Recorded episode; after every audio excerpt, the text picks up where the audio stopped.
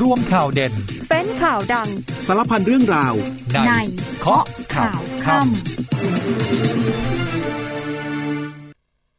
19นาฬิกา30 นาที สวัสดีครับ ต้อนรับคุณผู้ฟังทุกท่านนะครับ เข้าสู่ช่วงเวลาของรายการเคาะข่าวค่ำครับ วันนี้เราพบกันวันอังคารที่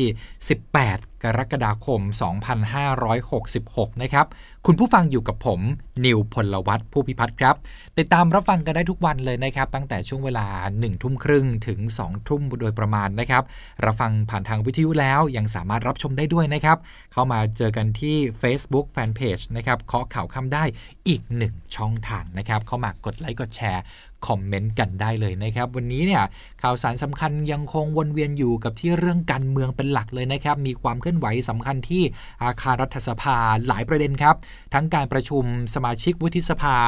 และท่านประธานรัฐสภาเรียกประชุมวิป3ฝ่าย เพื่อกำหนดกรอบแนวทางการโหวตเลือกนายกรัฐมนตรีรอบ 2 พรุ่งนี้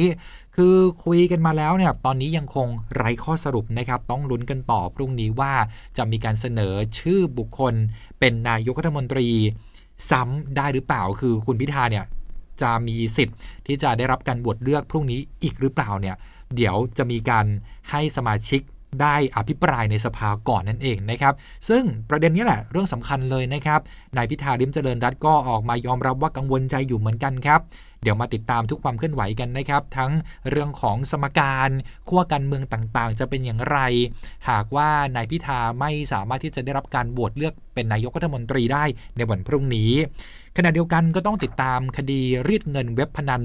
140ล้านบาทนะครับ ท่านรองผบตรระบุว่าล่าสุดออกหมายจับเพิ่ม 4 รายแล้ว ทั้งคนมีสีทั้งพลเรือนเลย เตรียมแถลงปิดคดีเร็วๆนี้ ช่วงหน้าห้ามพลาดกลับมาพบกันในเคาะข่าวคำครับ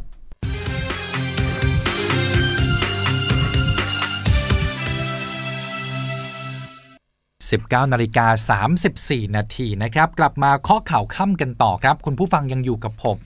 นิวพลวัตผู้พิพัฒน์ครับ เริ่มต้นค่ำนี้นะครับก่อติดความเคลื่อนไหวที่รัฐสภากันก่อนเลยนะครับ อย่างที่เกริ่นนำไปแล้วว่าวันนี้มีหลายเรื่อง โดยเฉพาะการเตรียมความพร้อม ก่อนที่จะมีการบวชเลือกนายกรัฐมนตรีครั้งที่ 2 ในวันพรุ่งนี้ครับ วันนี้มีการประชุมวิป3ฝ่ายนะครับ สุดท้ายไร้ข้อสรุปการโหวตนายกรัฐมนตรีรอบ 2 ว่า จะเสนอชื่อบุคคลซ้ำได้หรือไม่ ด้านประธานรัฐสภาขอฟังสมาชิกอภิปรายในสภาก่อนนะครับ เพื่อมีข้อสรุปว่าจะเป็นยติหรือไม่ครับ วันนี้ในในวันมูฮัมหมัดนอมัทาประธานรัฐสภาได้เปิดเผยภายหลังการประชุมวิป3ฝ่ายว่า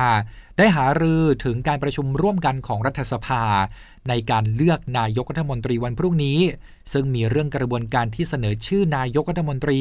ถือเป็นยติ ของการประชุมรัฐสภาหรือไม่ โดยมีข้อบังคับหนึ่งระบุว่าเมื่อยติที่ตกไปแล้ว ไม่สามารถนำมาเสนอใหม่ได้ ภายในสมัยประชุมเดียวกันยกเว้น สถานการณ์เปลี่ยนแปลง ก็สามารถนำกลับมาพิจารณาใหม่ได้ แต่ก็มีอีกความเห็นมองว่า การเลือกนายกรัฐมนตรีนั้นไม่ใช่ยติทั่วไป เพราะข้อบังคับของการเลือกนายกรัฐมนตรีที่แยกบทออกมาอีกทั้งไม่ได้มีข้อบังคับไว้ว่า ไม่ให้เสนอชื่อซ้ำ จึงไม่ใช่ยติทั่วไป แต่เรื่องดังกล่าวนั้นยังไม่มีข้อสรุปที่ชัดเจนตอนนี้นะครับ เดี๋ยวไปรอฟังเสียงสมาชิกรัฐสภาในวันพรุ่งนี้กันก่อน เพื่อที่จะให้ท่านประธานเนี่ยได้ชี้ขาดอีกครั้งหนึ่งจากนั้นจะวินิจฉัยหรือจะให้สมาชิกลงมติก็ต้องดูสถานการณ์ และเชื่อว่าจะใช้เวลาไม่นานครับ ส่วนการจะงดเว้นข้อบังคับได้ก็ต้องมีการเสนอเข้ามาในที่ประชุมเสียก่อน และที่ประชุมต้องมีมติเห็นชอบเกินกึ่งหนึ่งจึงจะงดเว้นได้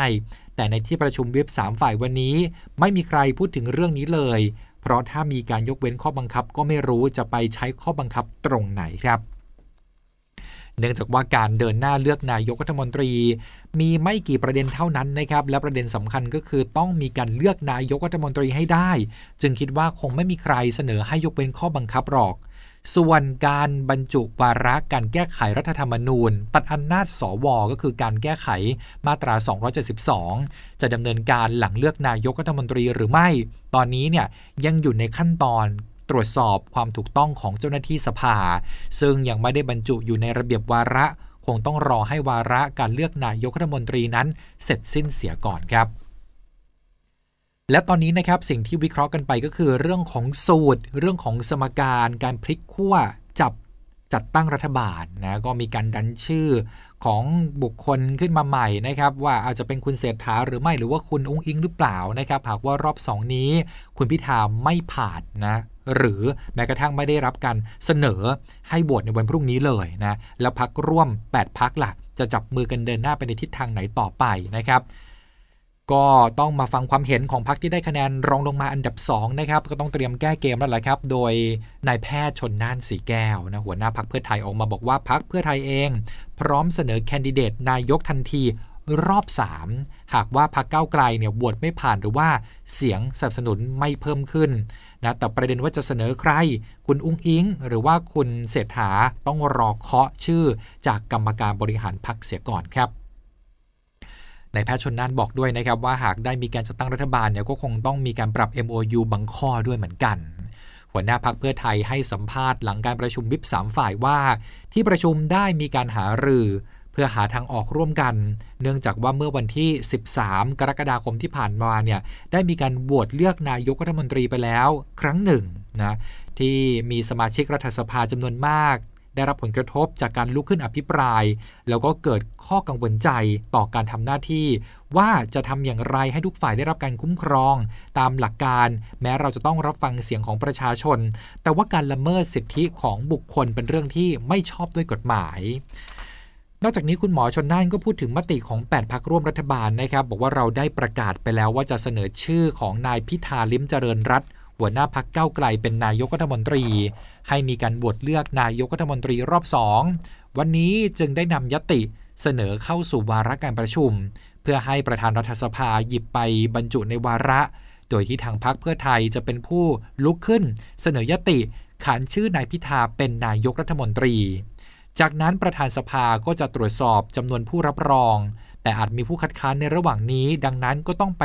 ใช้เหตุใช้ผลกันว่า จะสามารถดำเนินการยตินี้ได้ต่อไปหรือไม่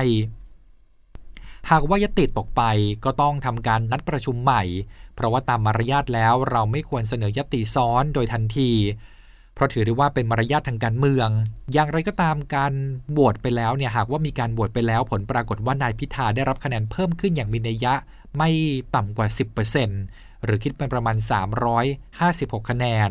พรรคเพื่อไทยก็ยินดีที่จะเดินหน้าโหวตอีกครั้งหนึ่ง แต่หากว่าก้าวไกล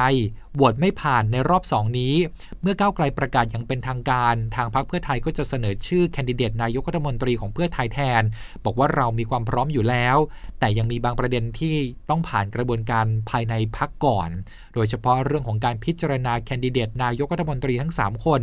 ว่าจะส่งใครชิงเก้าอี้ เพราะว่าต้องได้รับความเห็นชอบจากกรรมการบริหารพรรคเสียก่อน รวมถึงการเปลี่ยนแปลงเนื้อหาสาระใน MOU ของ 8 พักร่วมจัดตั้งรัฐบาลบางประการ หรืออาจจะมีการเติมเสียงพักร่วมรัฐบาล และเพิ่มสิทธิของเราเป็นต้นขีดเส้นใต้นะครับ อาจจะมีการเพิ่มเสียงพักร่วมรัฐบาลด้วยนะครับ นอกจากนี้เนี่ยสื่อก็ไปถามคุณอุ้งอิงนะครับ เมื่อมีกระแสข่าวว่าพัก พื่อไทยเองเนี่ยก็เตรียมพร้อมอยู่เหมือนกันหากว่าก้าวไกลเนี่ยไม่สามารถได้ชัยชนะในการบวชเลือกนายกรัฐมนตรีวันพรุ่งนี้นะอันนี้ก็อาจจะเป็นกรณีของส้มหล่นมาที่เพื่อไทยนางสาวแพทองทานชินวัตรหัวหน้าครอบครัวเพื่อไทยให้สัมภาษณ์ระบุว่า เพื่อไทยเนี่ยจะเสนอชื่อนายเศรษฐาทวีสินที่ปรึกษาหัวหน้าครอบครัวเพื่อไทยเป็นนายกรัฐมนตรี ในการบวชเลือกนายกรัฐมนตรีครั้งที่ 3 ก็คือให้โอกาสก้าวไกลก่อนนะ ซึ่งนายแพทย์ชนน่านบอกว่านี่เป็นความเห็นส่วนตัวของคุณอุ้งอิงนะครับยังไงก็ตามเนี่ยการจะส่งชื่อใครให้ได้รับการโหวตเลือกในสภาเนี่ยต้องผ่านการประชุมของกรรมการบริหารพรรคเพื่อไทยเสียก่อน หากยังไม่ผ่านพ้นวันที่ 19 กรกฎาคม เราก็จะไม่สามารถเปิดเผยแคนดิเดตนายกรัฐมนตรี ที่จะส่งชื่อ เนื่องจากว่ามันเป็นมารยาทและเกรงว่าประชาชน จะหาว่าพรรคเพื่อไทยเนี่ยดีด้าจนเกินไปนะก็คือพยายามที่จะให้ก้าวไกลเนี่ยเดินเกมก่อนนะครับแล้วก็จะพยายามสุขุมนุ่มลึกให้ได้มากที่สุดนั่นเองนะครับเท่าที่ฟังดูแล้วเนี่ย และแน่นอนว่าหากไปถามคุณพิธาถึงการโหวตเลือกนายกวันพรุ่งนี้เนี่ยนะครับ เจ้าตัวก็ยอมรับว่ากังวลใจ หลังจากที่ประชุมวิปสามฝ่ายยังไม่ได้ข้อสรุปเลยว่า เรื่องเสนอชื่อแคนดิเดตนายกซ้ำสองได้หรือไม่ นายพิธาลิ้มเจริญรัตหัวหน้าพักเก้าไกล และแคนดิเดตนายกรัฐมนตรีของพักเก้าไกลให้สัมภาษณ์ ก่อนเข้าร่วมประชุมสสของพักระบุถึงความกังวลใจภายหลังจากที่การประชุมวิปสามฝ่ายเนี่ยไม่ได้ข้อสรุป ว่าจะส่งชื่อตนเป็นนายกรัฐมนตรีให้ได้รับการบวชรอบสองได้หรือไม่ วันนี้จึงเดินทางมาเพื่อรับฟังผลการเจรจา เมื่อช่วงเช้าที่ผ่านมาว่าเป็นอย่างไร แต่เมื่อวานนี้นะครับที่ประชุม 8 พักร่วมจัดตั้งรัฐบาล ได้หารือเกี่ยวกับความพยายามจัดตั้งรัฐบาลของเสียงข้างน้อย และข้อกฎหมายกันไปแล้วว่าการเสนอชื่อแคนดิเดตนายกรัฐมนตรีซ้ำ สามารถกระทำได้ แต่อาจมีบางฝ่ายเสนอให้ตีความในมุมมองอื่น ๆ ร่วมกัน ดังนั้น หากสวหยิบยกเรื่องข้อบังคับการประชุมรัฐสภาข้อที่ 41 ขึ้นมา เพื่อไม่ให้เสนอชื่อตนรอบสองทำให้ก้าวไกลเนี่ยไม่สามารถจัดตั้งรัฐบาลได้ ก็ต้องยอมรับว่าเราไม่สามารถต้านแรงสกัดได้เลย จึงกังวลในเรื่องนี้เป็นอย่างมาก เพราะความพยายามสกัดกั้นเช่นนี้ทำให้ระบบรัฐสภาดำเนินผิดแปลกไปเรื่อยๆ และส่งผลไปถึงพรรคการเมืองอื่น ๆ จนกลายเป็นปัญหาในอนาคต อย่างไรก็ตามหากสามารถเสนอชื่อตนในรอบสองได้ แล้วผลออกมาปรากฏว่า มีคะแนนเพิ่มขึ้นอย่างมีนัยสำคัญ เราก็ยินดีจะพิจารณาตามสถิติ โดยจะเดินหน้าเสนอชื่อต่อไปในรอบถัดไปคือถ้ามีคะแนนเพิ่มขึ้นเนี่ยนะครับ อาจจะได้เห็นการบวชรอบ 3 นะ หากว่ามันเพิ่มขึ้นแต่ยังไม่ถึงอยู่ดีนะพร้อมกับปรับกลปรับยุทธศาสตร์ให้ดียิ่งขึ้น และดำเนินการแก้ไขมาตรา272 ก็คือมาตราที่ให้อำนาจสวในการบวชเลือกนายกรัฐมนตรีควบคู่ไปด้วยนะก็พร้อมที่จะเดินหน้าให้ได้รับการโหวตในสภากับเดินหน้าแก้กฎหมายปิดสวิตช์สวนั่นเองนะครับ แต่หากไม่ไหวจริงๆนะนายพิธาบอกว่าต้องให้พักเพื่อไทย เป็นผู้จัดตั้งรัฐบาลแทน ดังนั้นขอยืนยันว่าไม่ว่าผลลัพธ์จะเป็นอย่างไร 8พักร่วมจัดตั้งรัฐบาลก็ยังอยู่ในสมการเดียวกัน เพราะว่าเป็นสิ่งที่ประชาชนต้องการ และเราได้ลงนามในข้อตกลงร่วมกันไว้แล้ว ส่วนกระแสข่าวที่ว่า 8 พักร่วมรัฐบาลจะมีการเสนอ ให้ปรับข้อตกลงใน MOU นั้น นายพิธายืนยันว่าตอนนี้ ข้อตกลงยังเหมือนเดิม และยังไม่มีพักการเมืองใด ติดต่อเข้ามาขอแก้ไขอะไร นอกจากนี้นายพิธายังกล่าวถึงข้อเสนอของพรรคภูมิใจไทยที่ระบุว่า หากพรรคก้าวไกลยอมถอย เรื่องแก้ไขมาตรา 112 จะยอมบวชให้พรรคก้าวไกล บอกว่าได้ยินว่า ข้อเสนอนั้นจบลงไปแล้วนะแล้วจึงไม่มีอะไรต้องไปพิจารณากันอีกครับ และล่าสุดนี้นะครับก็มีความเคลื่อนไหวมติของพรรคภูมิใจไทย และรวมไทยสร้างชาตินะครับที่จะไม่ยอมให้มีการบวชชื่อนายพิธาลิ้มเจริญรัตเป็นนายกรัฐมนตรีซ้ำสองในวันพรุ่งนี้ดังนั้นพรุ่งนี้ลุ้นกันนะครับว่าจะเป็นอย่างไรนะก็จากเรื่องของการเมืองในสภานะครับ เดี๋ยวเราพักกันก่อนครู่เดียวช่วงนี้ มีเรื่องของการทหารมาฝากกันด้วยไปติดตามรับฟังพร้อมกันครับ กองทัพบกเดินหน้าในทุกภารกิจเพื่อดูแลและช่วยเหลือประชาชน เริ่มกันที่มณฑลทหารบกที่ 37 ร่วมกับเจ้าหน้าที่หมวดบำรุงทางหลวงชนบทแม่สาย และเจ้าหน้าที่สถานีพัฒนาการเกษตรที่สูงตามพระราชดำริ บ้านทันทองตำบลแม่เงิน ร่วมกันซ่อมถนนเส้นทางบ้านทันทองกับสถานีโครงการตำบลแม่เงิน อำเภอเชียงแสน จังหวัดเชียงราย เพื่ออำนวยความสะดวกให้กับผู้ใช้ถนน กองกำลังผาเมืองลงพื้นที่ปฏิบัติการค้นหาช่วยชาวบ้านหลงป่า โดยพบตัวห่างจากชุมชน 3 กิโลเมตร ในสภาพอิดโรย เร่งช่วยเหลือเบื้องต้นก่อนนำส่งตัวที่โรงพยาบาลฝางจังหวัดเชียงใหม่ เพื่อทำการรักษา องพลที่ 1 รักษาพระองค์จัดกำลังพลบริจาคโลหิต เพื่อเป็นโลหิตสำรองณสำนักงานภาคบริการโลหิตแห่งชาติที่ 2อำเภอเมืองจังหวัดลบบุรี เพื่อไว้ใช้ช่วยเหลือประชาชนในสถานการณ์ฉุกเฉินกองกำลังสุรนารีลงพื้นที่ให้บริการตรวจสุขภาพ พร้อมแจกจ่ายยาสามัญประจำบ้าน และเวชภัณฑ์เพื่อดูแลอาการเจ็บป่วยขั้นต้น ในพื้นที่บ้านหนองว่าตำบลภูผาหมอก อำเภอกันทราลักษ์จังหวัดศรีสะเกดเพื่อให้ประชาชนในพื้นที่ห่างไกลให้ได้รับการดูแลทางการแพทย์ กองพันทหารราบที่ 1 กรมทหารราบที่ 13ทำกิจกรรมเสาธง 5 นาที พร้อมกับมอบธงชาติผืนใหม่ให้กับโรงเรียนบ้านสงเปลือยดง 30อำเภอกุมภาวาปี จังหวัดอุดรธานี เพื่อปลูกฝังความรักชาติ ความสามัคคี และการมีส่วนร่วมดูแลสังคมไทย ให้กับเยาวชนรุ่นใหม่ ที่จะเป็นพลเมืองที่ดีในอนาคต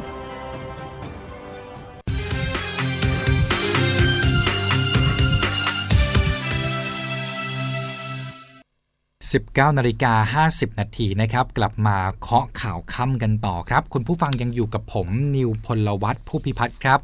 กลับมาในช่วงนี้เนี่ยไปอีกขั้วหนึ่งกันหน่อยนะครับ ไปกันที่ทำเนียบรัฐบาล วันนี้ที่ประชุมคณะรัฐมนตรีเนี่ยก็มีสื่อไป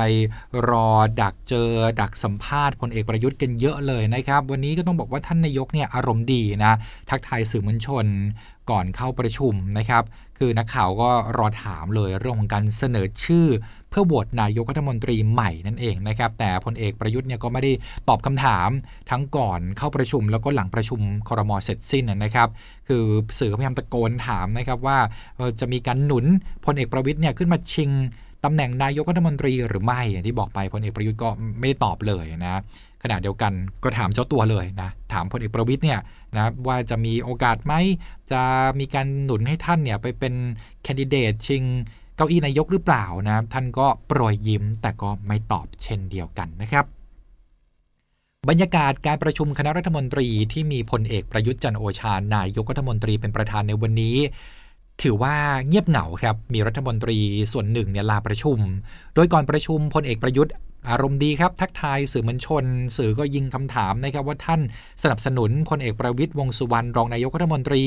ในฐานะหัวหน้าพักพลังประชารัฐ หากมีการเสนอชื่อโหวตชิงเก้าอี้นายกรัฐมนตรีวันที่ 19 กรกฎาคมพรุ่งนี้หรือไม่พลเอกประยุทธ์ไม่ตอบนะครับ เพียงแต่กล่าวสวัสดี ยิ้มให้และเดินจากไป ขณะที่พลเอกประวิทย์เองก็เดินทางมาร่วมการประชุมครมอด้วย สีหน้าอารมณ์ดี แต่ว่าปฏิเสธที่จะตอบคำถาม เมื่อผู้สื่อข่าวถามถึงกรณีที่มีกระแสข่าว จะเสนอชื่อท่านเนี่ยแข่งชิงนายก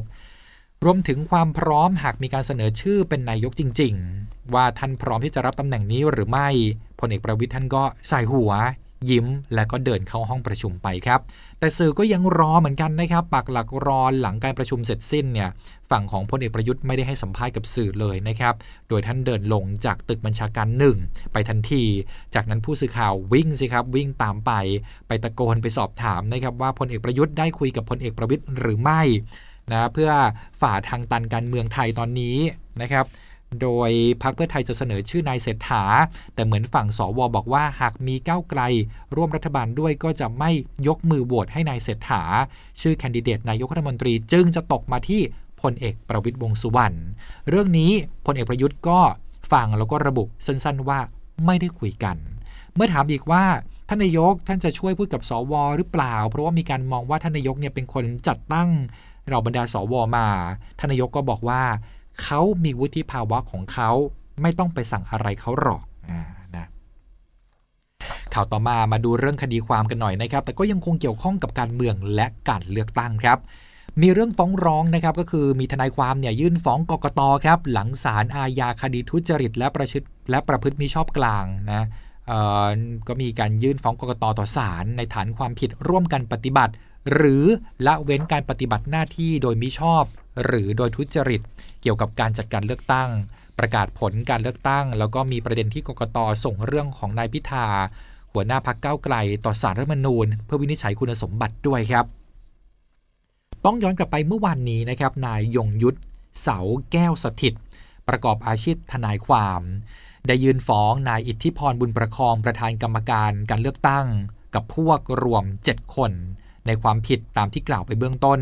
นายยงยุทธเนี่ยบอกในคำฟ้องนะครับระบุในคำฟ้องชัดเลยว่าตนเองในฐานะโจทย์เป็นหนึ่งในจำนวนคนไทยหลายหมื่นคน ที่ลงคะแนนเสียงเลือกผู้สมัคร สมาชิกสภาผู้แทนรัษฎรเขต 8 มินบุรี กรุงเทพมหานคร สังกัดพักก้าวไกล เช่นเดียวกันกับประชาชนชาวไทย ผู้มีสิทธิ์ออกเสียงเลือกตั้งทั่วประเทศที่เลือกผู้สมัครและพักก้าวไกล รวมมากกว่า 14 ล้านคน โดยคาดหวังว่าพรรคก้าไกล จะได้เป็นแกนนำในการจัดตั้งรัฐบาล และนายพิธาซึ่งมีความรู้ความสามารถ จะได้เป็นนายกรัฐมนตรี บริหารประเทศ โจทย์จึงเป็นผู้มีส่วนได้เสียในคดีนี้ และจำเลยที่ 1 เป็นเจ้าพนักงานของรัฐดำรงตำแหน่งประธานกรรมการการเลือกตั้ง ผู้บังคับบัญชาสูงสุดของสำนักงานกกต เช่นเดียวกับกับจำเลยที่ 2 ถึงที่ 6 แต่จำเลยได้กระทำผิด เป็นเจ้าพนักงานของรัฐ กระทำการในฐานะเจ้าพนักงานของรัฐ โดยทุจริต เจตนาร่วมกันออกประกาศกกต เจตนาร่วมกันแบ่งเขตเลือกตั้งทั่วประเทศ ออกแบบบัตรเลือกตั้ง ทั้งการเลือกตั้งสสแบบแบ่งเขต และแบบบัญชีรายชื่อ ให้แตกต่างจากการเลือกตั้งหลาย ๆ ครั้งที่ผ่านมาพิมพ์บัตรเลือกตั้งเกินกว่าจำนวน ผู้มีสิทธิ์เลือกตั้งไปมากกว่า 7 ล้านใบทำให้ผู้สมัครสส และผู้มีสิทธิ์ออกเสียงสับสน และก่อนการเลือกตั้งขณะที่และหลังรับสมัครสสทั้งแบบแบ่งเขตและแบบบัญชีรายชื่อ จำเลยทั้ง 7 มีหน้าที่ต้องตรวจสอบคุณสมบัติของนายพิธา และผู้สมัครทุกคนว่าผู้ใดไม่มีคุณสมบัติ และหรือขาดคุณสมบัติ แต่จำเลยทั้ง 7 ได้หาได้ทำตามอำนาจหน้าที่ จนปล่อยล่วงเลยมาจนถึงวันเลือกตั้ง และมีนายเรืองไกรลีกิจวัฒนะ ผู้สมัครรับเลือกตั้งของพรรคการเมืองหนึ่งมายื่นคำร้อง กล่าวหาว่านายพิธาถือหุ้นสื่อ เพียงประมาณ 42,000 หุ้น จากจำนวนหลายล้านหุ้น จึงอาจหรือขาดคุณสมบัติ และต่อมามีผู้ยื่นกล่าวหาในลักษณะเดียวกันอีกหลายคน แต่จำเลยก็ไม่ดำเนินการสืบสวนไต่สวน และวินิจฉัย โดยพลันตามกฎหมาย หรือไม่ส่งเรื่องให้ศาลฎีกามีคำสั่งหรือคำพิพากษา ก่อนประกาศผลเลือกตั้งจำเลยทั้ง 7 มีพฤติการที่น่าเคลือบแคลงสงสัยหลายประการ และเมื่อผลการเลือกตั้ง ปรากฏว่าพรรคก้าวไกล ได้สอสอมากเป็นอันดับหนึ่งแต่จำเลยเจตนากันแกล้ง ด้วยการประชุมวินิจฉัย ลงมติ หรือมีความเห็นร่วม ที่จะส่งเรื่องให้นายพิธาถูกร้องเรียน ถือหุ้นสื่อต่อสารรัฐธรรมนูญ หรือสารการเมืองอย่างเร่งรีบ เพื่อให้วินิจฉัยว่าไม่มีคุณสมบัติ และขอเพิกถอนสิทธิเลือกตั้ง โดยที่ไม่ได้ดำเนินการสืบสวนไต่สวนและวินิจฉัยให้ละเอียดรอบคอบเสียก่อน ตามอำนาจหน้าที่ อันเป็นการดำเนินการก่อน หรือขณะวันโหวตเลือกนายพิธาเป็นนายกรัฐมนตรี วันที่ 13 กรกฎาคม เพื่อลดความน่าเชื่อถือ ทั้งที่นายพิธาเป็นสสมาครบ 1 สมัยแล้ว ล่าสุดศาลอาญาคดีทุจริต และประพฤติมิชอบกลางมีคำสั่งให้รับคดีนี้ไว้เพื่อตรวจฟ้อง ให้นัดฟังคำสั่ง หรือคำพิพากษาในวันที่ 8 สิงหาคมนี้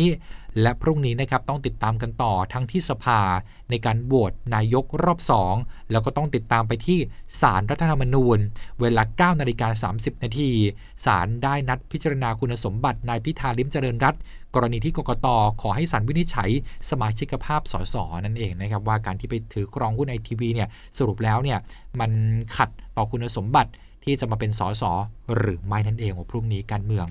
มีความเคลื่อนไหวที่ร้อนแรงอย่างแน่นอนนะครับ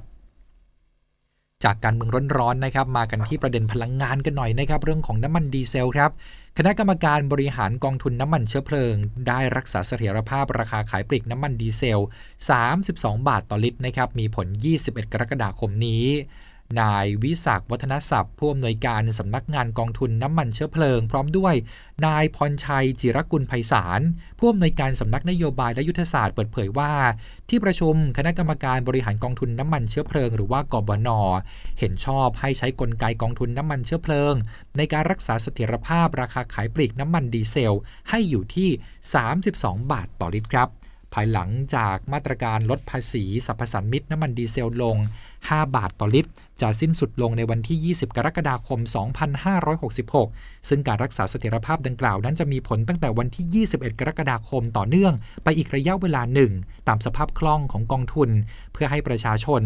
แม้ว่าปัจจุบันฐานะเงินกองทุนน้ำมันเชื้อเพลิงจะยังคงติดลบ แต่สถานะกองทุนมีสภาพคล่องเพิ่มขึ้น จากการกู้ยืมเงินเข้ามาเติมในระบบ และสามารถเรียกเก็บเงินเข้ากองทุนได้ เพิ่มขึ้นจากสถานการณ์ราคาน้ำมันในตลาดโลกที่เริ่มผ่อนคลายลง แต่ราคาน้ำมันยังคงมีความผันผวนครับ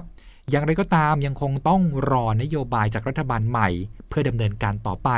และแนวโน้มทิศทางราคาน้ำมันต้องติดตามในเดือนตุลาคม ซึ่งเป็นช่วงฤดูหนาวที่ราคาน้ำมันจะปรับตัวเพิ่มขึ้นนั่นเองนะครับ พูดถึงเรื่องของน้ำมันแล้วเนี่ยประกาศครับช่วงเย็นปตทบางจากประกาศเลยนะครับ ปรับลดราคาขายปลีกน้ำมันกลุ่มเบนซิน และแก๊สโซฮอลลงทุกชนิด 30 สตางค์ต่อลิตรนะครับมีผลตีห้าวันพรุ่งนี้ครับ